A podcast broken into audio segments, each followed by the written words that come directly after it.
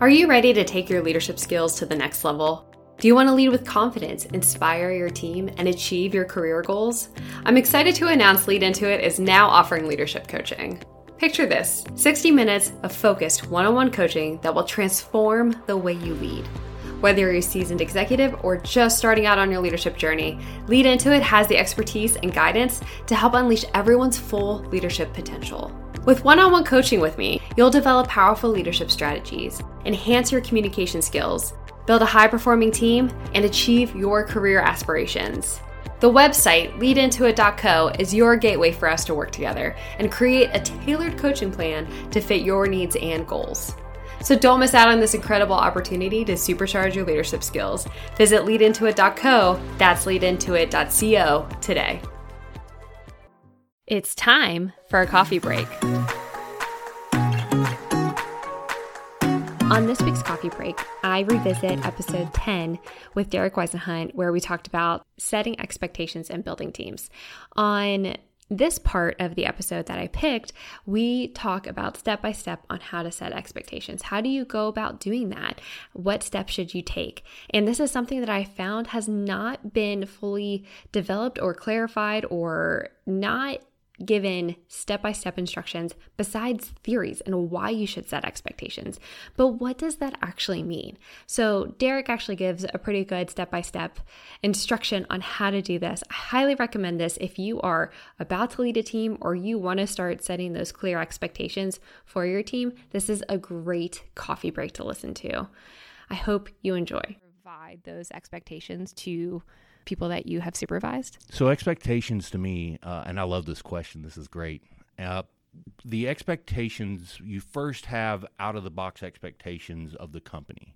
So, a lot of companies have integrity and, and values and it, if you go starting with the can of what the company you can print them off every single company has values and expectations so you start with those and i will and i will start with to also there's a lot of things around employees that that you can work on. Mentor coach integrity is one from a leadership perspective. You don't fix integrity you get rid of integrity. So kind of just get pushing that to the side. So from an expectations a leadership 100% has the ability to set the bar of what the expectation is number one of the team because it's it's my responsibility to set the environment of the team, to set the direction of the team, uh, and also my job is absolutely to, to validate the health of the team. So that really leads into the expectation. It's like, how do you really combine uh, the emotional health of the team and expectations? That is an expectation. You are, to me, you're required to check the baggage at the door and come in and have a great attitude. So it's kind of boiling down from an expectations perspective, perspective holistically. So a lot of people, when they think about the review process, and everybody just mm-hmm. rolls their eyes when they talk about the review process because a lot of individuals and even managers think that that's where the expectations are kind of living, and we only talk about those goals and expectations when we talk about review, and that's totally wrong. At the end of the day, if you look at the maybe let's just look at the three sides of it.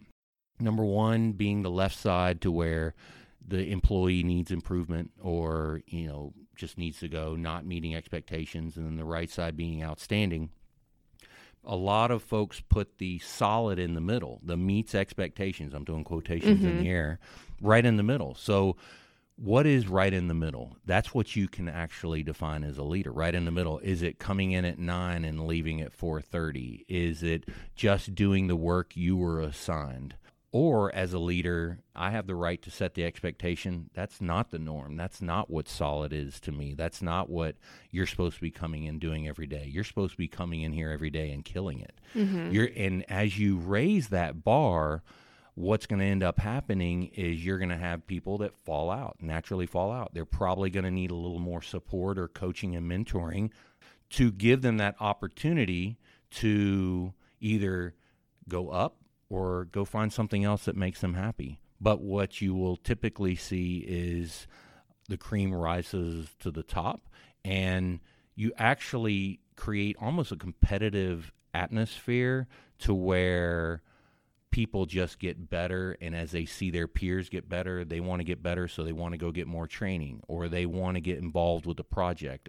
And then now it's not me pushing on a team. Now the team i've set the bar set the expectation and the team starts meeting it and then they start exceeding it. So that's where i kind of boil everything down to that's where you start to see a highly performing almost best in class team have you ever come to a team where they were like, well, we kind of need you to fix it, and had to set those expectations at that level because you know that there's going to be a different expectation than what they've had in the past, especially if they're an underperforming team.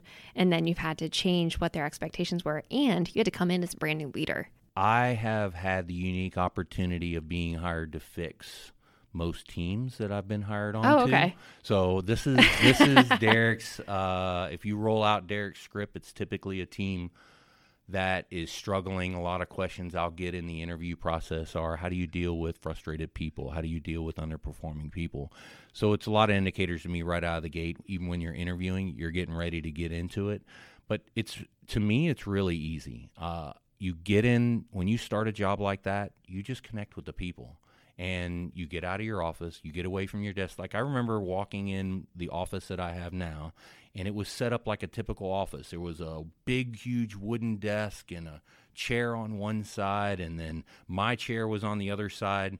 The first thing I did is I took the desk and rammed it against the wall. So when anybody came in my office, we're sitting knee to knee. Nice. So I wanted to get the whole formality of hey, this guy's going to sit behind a desk and just kind of be a manager, do manager stuff, mm-hmm. quotations in the air. But really, a big part of it is connecting. Just the first thing you got to do is connect with the people and really understand what their frustrations are and look for little opportunities to jump in and help them out because typically a team's been neglected or the manager's been gone for a while or there's been a couple occasions where a manager was working on two teams and so they were just basically neglected and they needed somebody to help them and just listen to them and it all starts on everything boils down to trust and it that's a long hard mm-hmm. thing to earn but mm-hmm. you have to earn it uh, or you won't get anywhere that's right. the foundation of relationships it's the foundation of working for an employer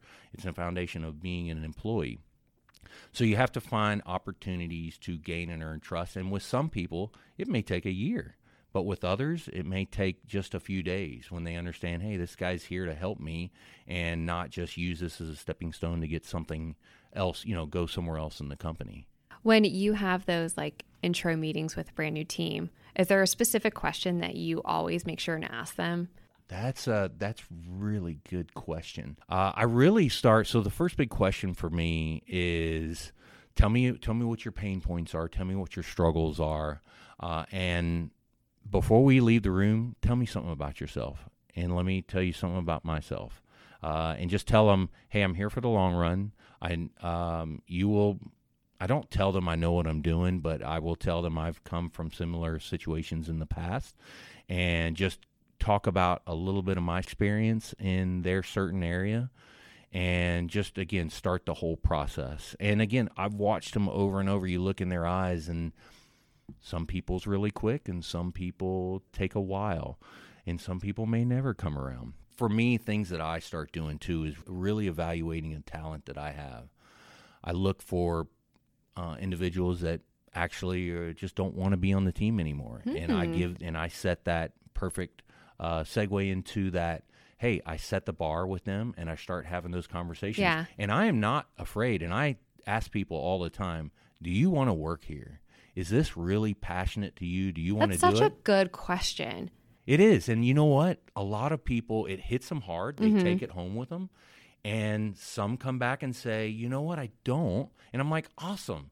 I will let me help you find a place that you'll be passionate and about. And so many, I think leaders are afraid to ask this question because they're like, oh, well, either that's a reflection of me or I don't want to know because then that means I have to find a replacement for them.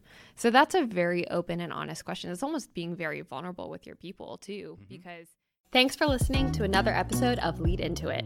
If you enjoyed this episode, it would mean a lot to me if you would leave a review on Apple Podcast or Spotify to help future listeners. If you want to learn more about the podcast or me, go to leadintoit.co. That's leadintoit.co. Thanks again.